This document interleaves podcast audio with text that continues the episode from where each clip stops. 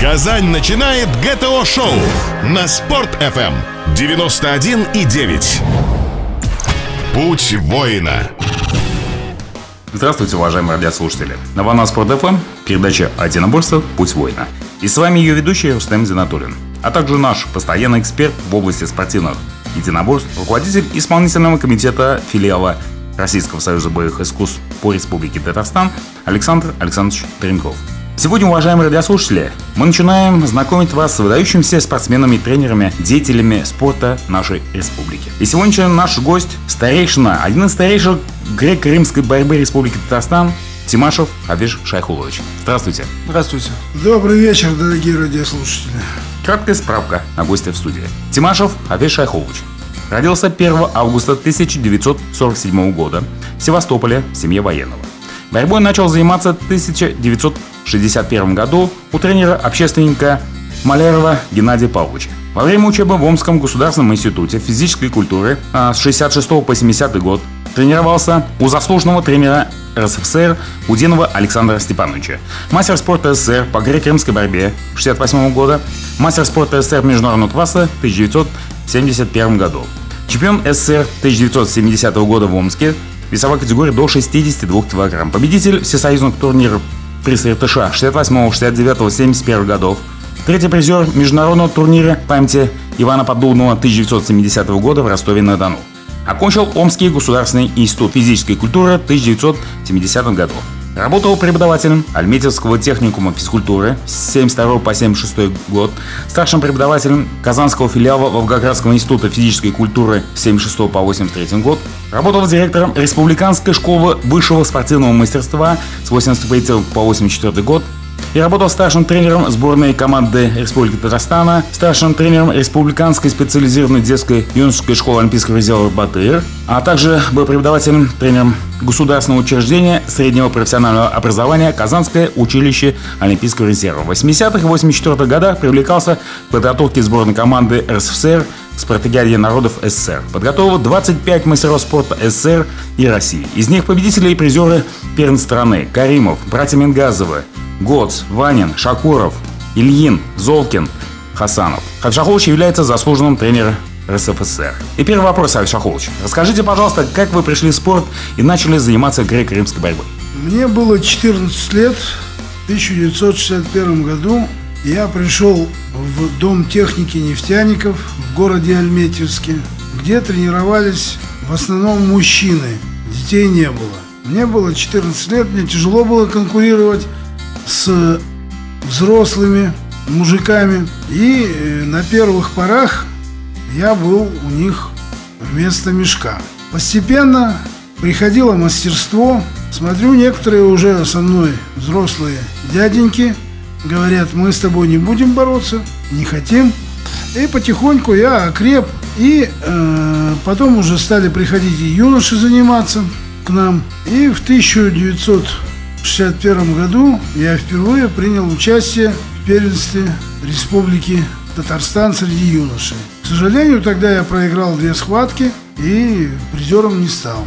В 1962 году я занял 2 место в первенстве республики, а в 1963 я выиграл первенство Республики Татарстан среди юношей. Стала дилемма, куда поступать. Сначала я поступил в нефтяной институт в городе Альметьевске. Год проучился, но пришлось поездить по соревнованиям. Отстал в учебе, тяжело было. И меня в тот момент пригласили в Омский институт физкультуры. Сначала ребята пригласили, потом уже приехал, когда в институт, переговорил с тренерами. Сказали, что, мол, приезжай, поступишь. Я участвовал в чемпионате России, среди взрослых чемпионат был весной 1966 года. А осенью мы с товарищем приехали в Институт физкультуры поступать. К сожалению, он не поступил. Я сдал хорошо экзамены, поступил и начал учиться. И вот с 1966 года по 1980 год учился в Институте физкультуры. Для уважаемых радиослушателей я сделаю краткую справку, что такое греко-римская борьба. Греко-римская борьба, а еще она называется борьба классическая, французская борьба или спортивная борьба греко-римского стиля. Это европейский вид единоборств, в котором спортсмен должен с помощью определенного арсенала технических действий и приемов вывести соперника из равновесия и прижать лопатками к ковру. В греко-римской борьбе, в отличие от вольной, запрещены технические действия ногами, зацепы, подножки, подсечки и захваты ног руками. Классическая борьба родилась в Древней Греции и получила развитие в Римской империи.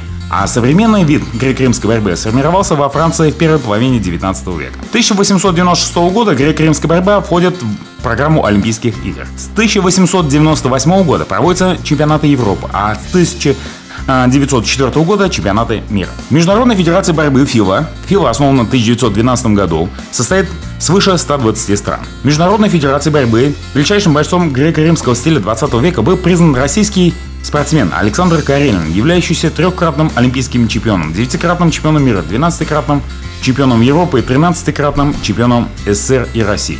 Хафиз Шайхулович, следующей вехой, как вы сказали, уже в вашей жизни стала учеба в Омске. Именно там вы окончательно сформировались и раскрылись как высококлассный спортсмен. Расскажите, пожалуйста, о своих именно студенческих годах. В общем, как все ребята, тренировался, но здесь многое зависело от, так сказать, волевых качеств борца, как спортсмена. В Омске, как известно, Сибирь, холодно, не все встают, так сказать, делают зарядки.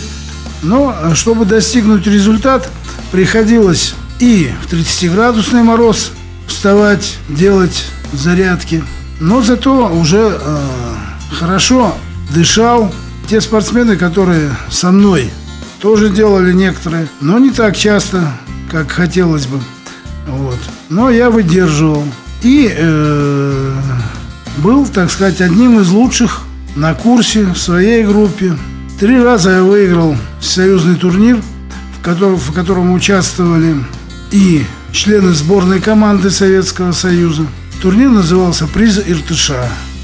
Он до сих пор проводится.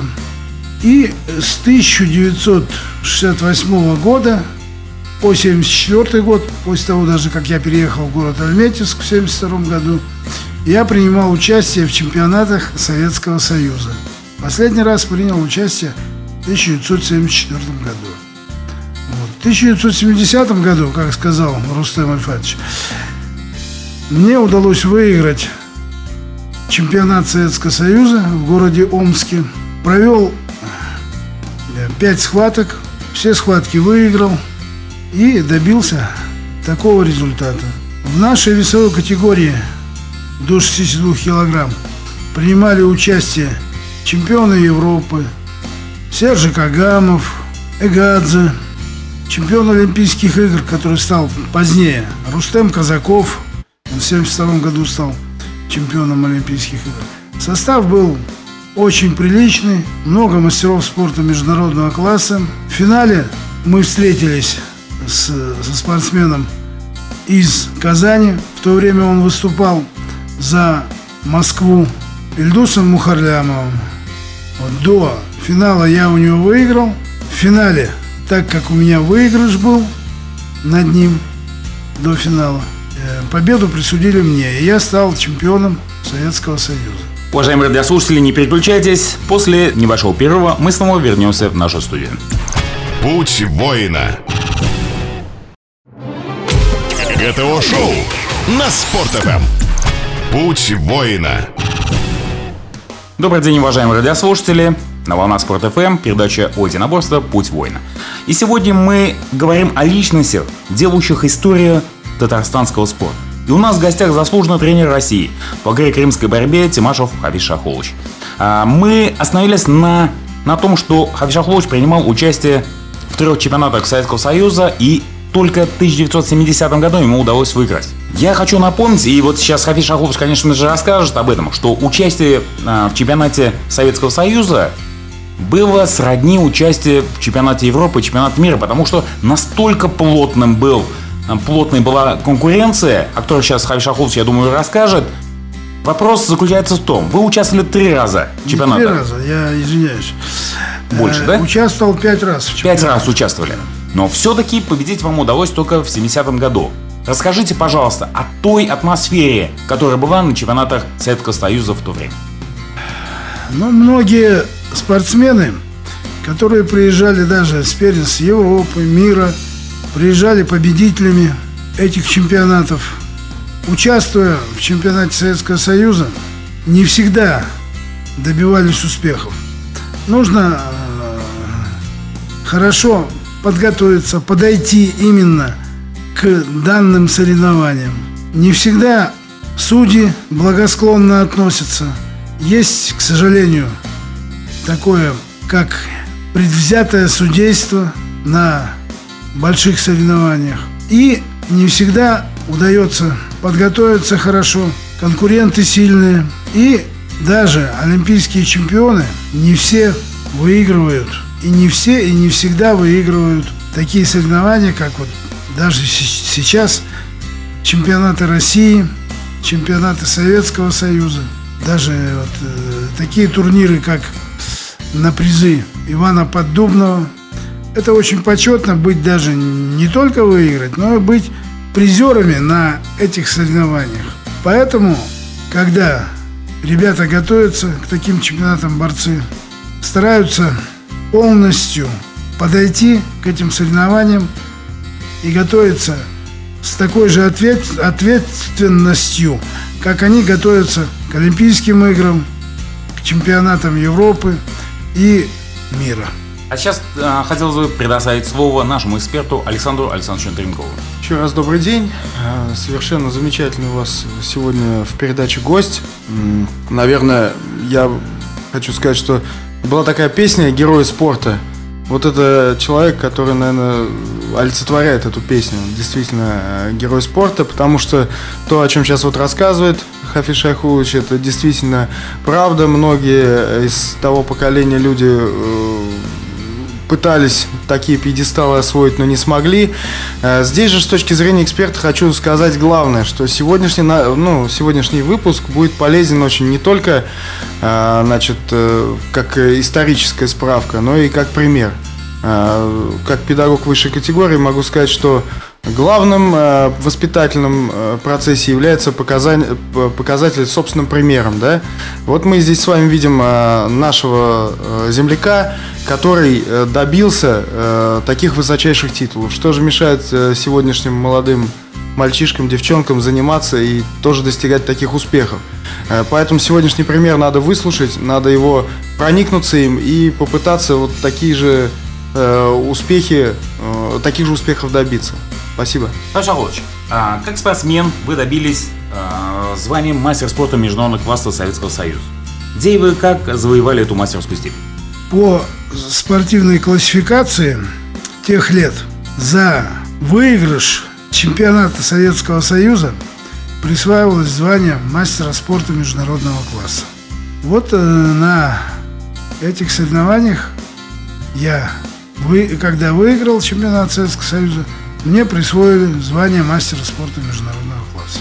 Но также вы являетесь и третьим призером международного турнира памяти Ивана Поддубного в 70-м году. Да. В 1970 году я принимал участие в призе Поддубного. Встречался с спортсменами, которые впоследствии превзошли, так сказать, меня по результатам. Тогда выиграл приз Поддубного Йозеф Липень, который впоследствии стал чемпионом Олимпийских игр. А второе место занял Веллинг из ГДР тогда. Мы в финале обменялись с ними поражениями. Я выиграл у Веллинга, Липень выиграл у меня, а Веллинг выиграл у Липеня. Но до финала у меня была очень трудная жеребьевка. Я встречался со многими сильными спортсменами и набрал больше штрафных очков. И поэтому так сложилось, что я занял третье место, Липень первое, Веллинг второе. Впоследствии Веллинг, как я сказал, стал чемпионом мира, а Липень чемпионом Олимпийских игр. Буквально через месяц после этого, к сожалению, меня тогда не включили в состав сборной команды Советского Союза.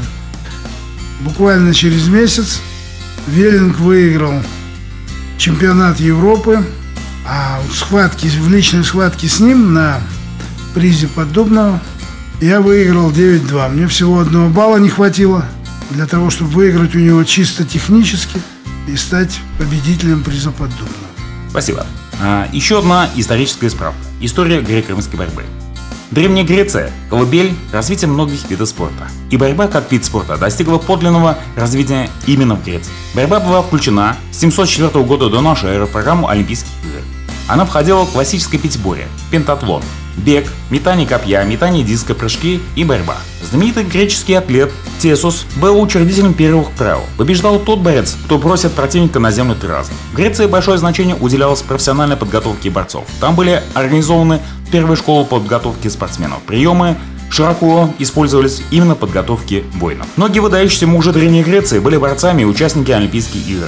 Милон Кротонский, шестикратный чемпион Олимпийских игр, Пифагор, Платон, Пиндар, Алкинда. Римляне переняли у греков увлечение борьбой. У них борьба демонстрировалась в сочетании с кулачным боем, а в гладиаторских боях с вооруженным боем. Победители этих сражений становились народными кумирами. Милон Кротонский в 1672-1683 году. Но в конце 4 века школа гладиаторов... До нашей эры. Но в конце школа гладиаторов приходит в упадок и закрывается, и прекращает свое существование и Олимпийские игры. Лишь только в конце 18 века, в начале 19 века в Европу возвращается греко-римская борьба. Теперь местом ее развития становится Франция, где и были заложены современные правила игры. В греко-римской борьбе захваты проводятся только руками, без участия ног. Побеждает в схватке тот, кому удается положить противника на обе лопатки, на ковер, или же к победе приводит преимущество одного из соперников свыше 10 баллов. Уважаемые радиослушатели, не переключайтесь, мы обязательно вернемся в нашу студию после небольшого перерыва. Путь воина. Гости, темы, обсуждения. ГТО шоу на Sport FM. Путь воина. Добрый день, уважаемые радиослушатели.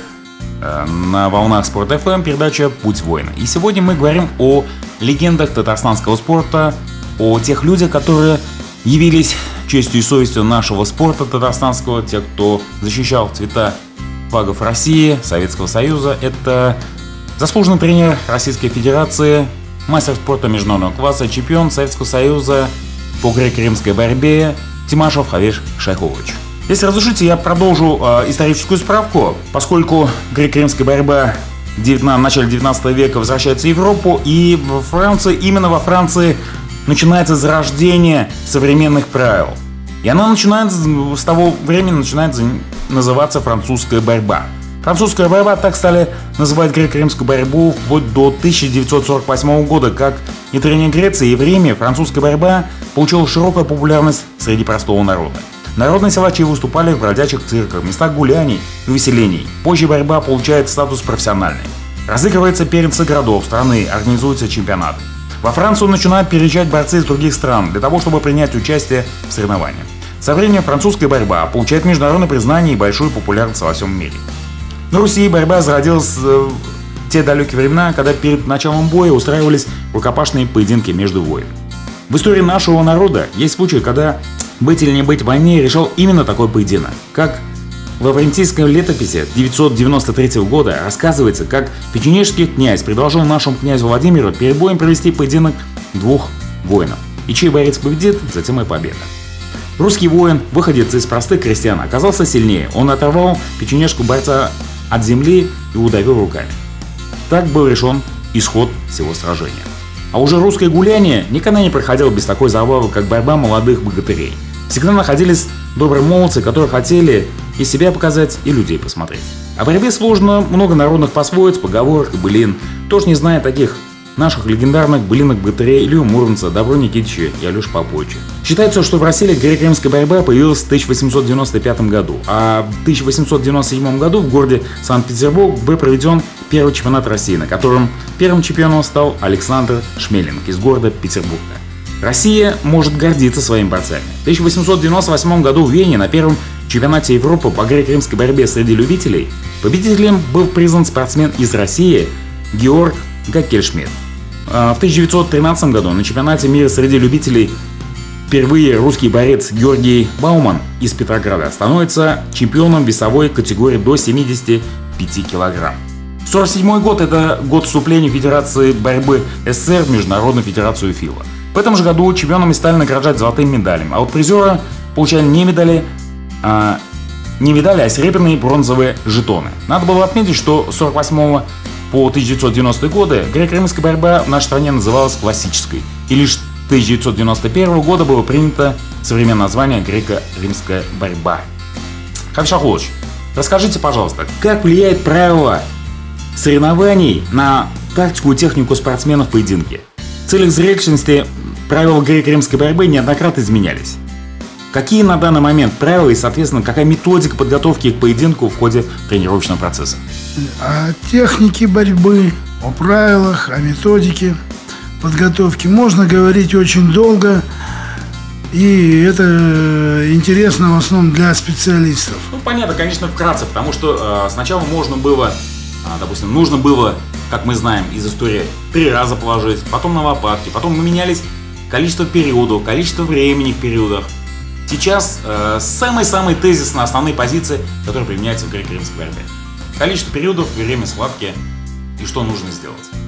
Ну, сейчас 2 периода по 3 минуты борцы борются. В зависимости от этого нужно ставить физическую подготовку, техническую подготовку. Сейчас большое значение имеет проведение приемов с разнонаправленными действиями. То есть идет подготовка приема в одну сторону, а сам прием завершается в другую сторону. Сейчас, в зависимости от того, как готовы спортсмены, большое значение имеет выносливость общая и выносливость та, которая применяется именно в борьбе. Поэтому, то есть специальная выносливость. Поэтому борцы сейчас должны готовиться в таком плане, чтобы в тренировке участвовали различные спортсмены по весу, по физическим данным. И хороший борец должен уметь бороться и с быстрым соперником, и с сильным физически, и с тем, кто больше весит, и с легким, и значит быстрым. Вот в таком плане.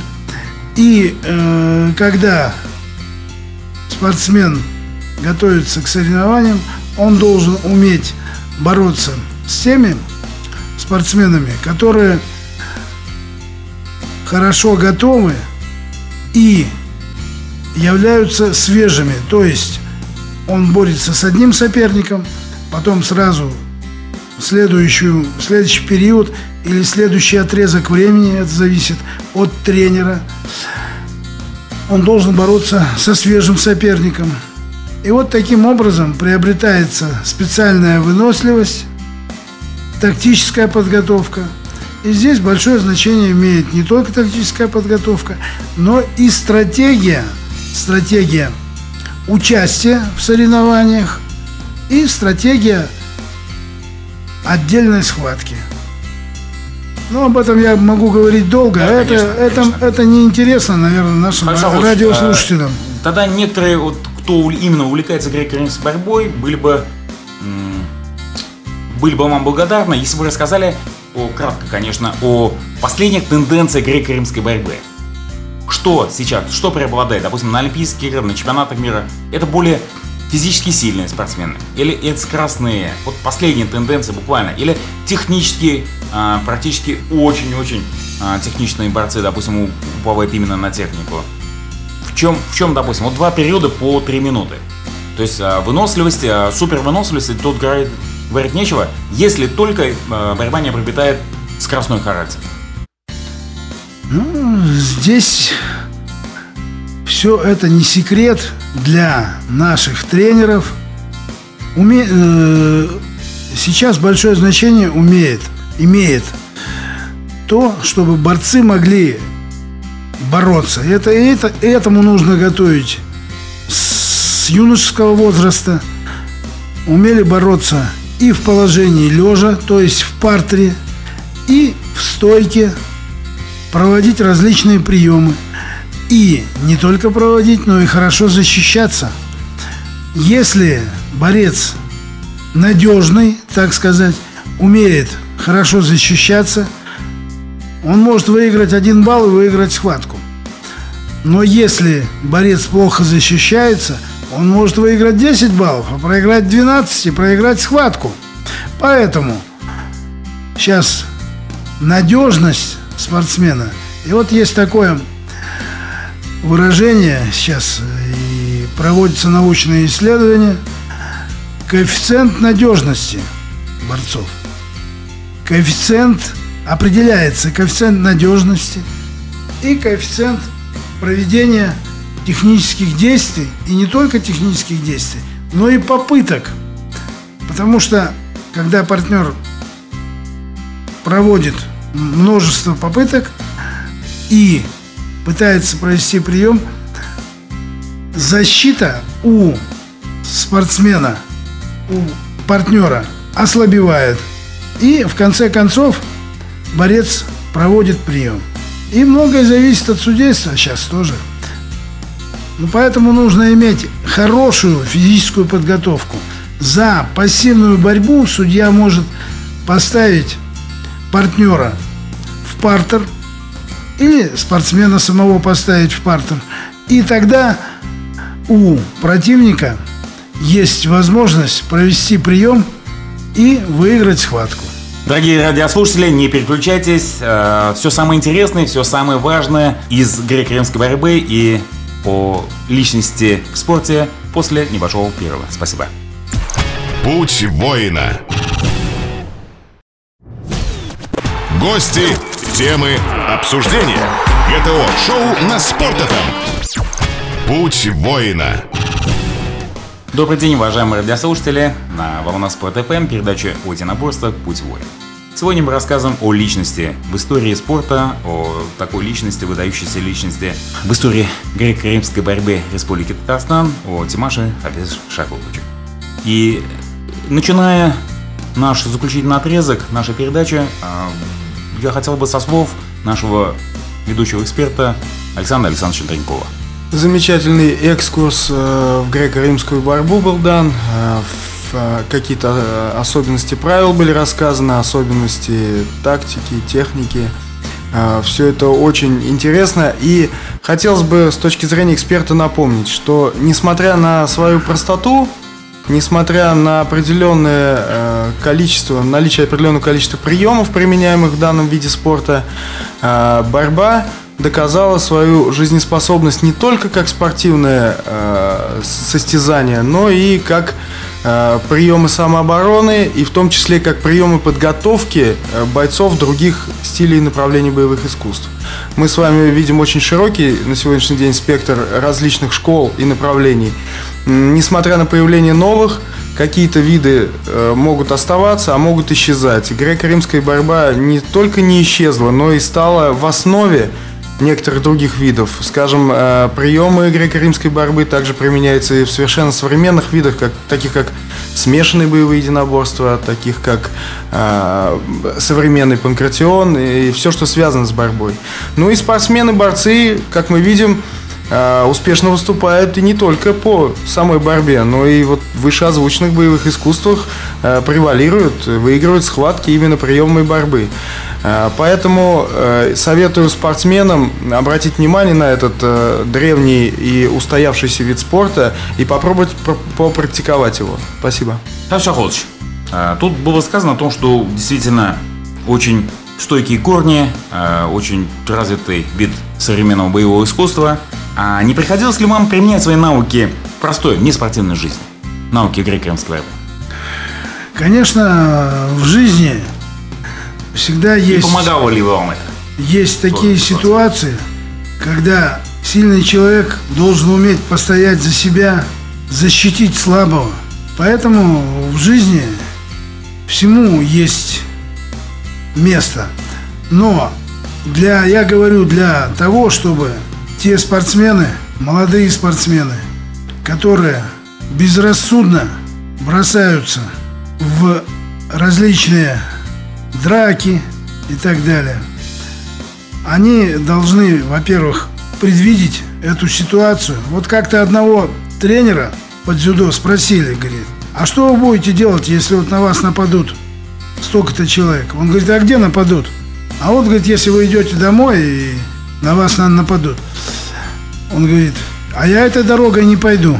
То есть нужно, конечно, сначала выбирать, чтобы избежать этих ситуаций таких. Но когда уже ситуация переходит в такие, что нужно заступаться за своих близких, за слабых, за женщин, за девушек и так далее, тут уже спуску хулиганам давать не надо и делать все, чтобы...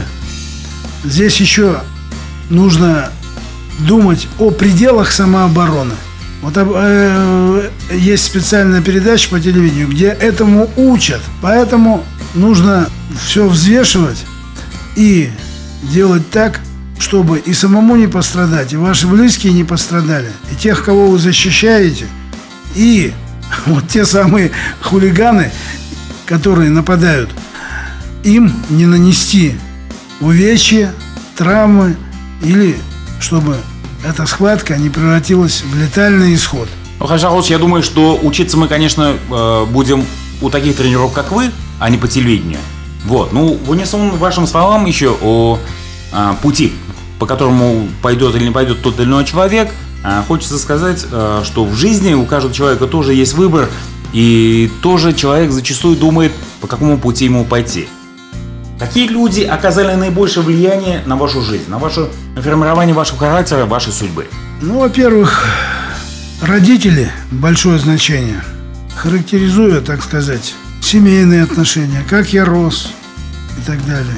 И тренеры, такие тренеры, как вот Александр Степанович Кудинов, с которым много работал со мной, который тренировал меня в Омске, Василий Викторович Громыко, у нас завкафедрой, заслуженный тренер Советского Союза.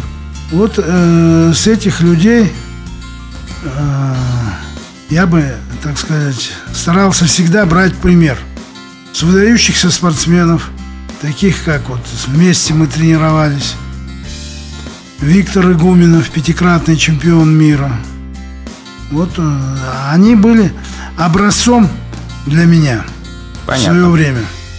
Шайхулович, в канун Великой Победы, 70-летия Великой Победы, Великой Отечественной войны, я бы хотел вспомнить о том, что ваш отец, будучи военным, воевал на полях сражений Великой Отечественной войны. Пожалуйста, расскажите нашим слушателям о таком достойном родителе. Отец у меня родился в 1911 году. Срочную службу начал проходить на Балтийском флоте. И вот когда он там отслужил 2 года, был комсомольский призыв на военный флот. И он подал заявление, и его призвали тогда в водолазную школу в Севастополе на Черном море. Вот. И он окончил, стал инструктором водолазного дела. И 1941 год он встретил на одном из кораблей Черноморского флота первый день войны. 22 июня немцы начали бомбить Севастополь. 3 часа 30 минут. Вот. Отец у меня служил на линкоре «Севастополь», крейсерах «Молотов», «Червона Украина» и других кораблях и подводных лодках. Но как все военные, он не любил рассказывать о этих моментах своей жизни. Но когда я его просил об этом рассказать, он рассказывал только в те моменты, как все вояки, когда немножко выпьет. Вот. И он рассказывал, говорит: самое страшное было, когда торпедировали корабли, и корабли давали течь, водолазов спускали за борт. И они за бортом налаживали различные средства, которые закрывали пробоину и затягивали изнутри, уже матросы их затягивали. А говорит, бомбежка-то, говорит, продолжалась. И в это время, говорит, наши, говорит, зенитчики и корабельные расчеты с других кораблей стреляли, говорит, так плотно, что фашистские, говорит, асы не могли прорваться сквозь эту завесу плотного огня и теряли, говорит, десятки самолетов. Вот. Но вы сами понимаете, если попадает бомба в воду, а вода в 800 раз плотнее воздуха, получается так, что компрессионный удар идет огромной силы, и водолазы могут погибнуть в воде. Но отца это миновало. Он закончил войну, получил орден Отечественной войны, два ордена Красной Звезды и много медалей. И, как говорится, Бог его миловал, и он вернулся домой, закончил войну без единой царапины. Уважаемые радиослушатели, на таком моменте я хочу сказать, что мы заканчиваем нашу передачу. Хотел пожелать вам мирного неба над головой, чтобы никогда у нас не повторилась такая трагедия, как война. Всем здоровья, занимайтесь спортом, слушайте Sport FM, слушайте передачу «Путь воина». Всего хорошего, до новых встреч, до свидания.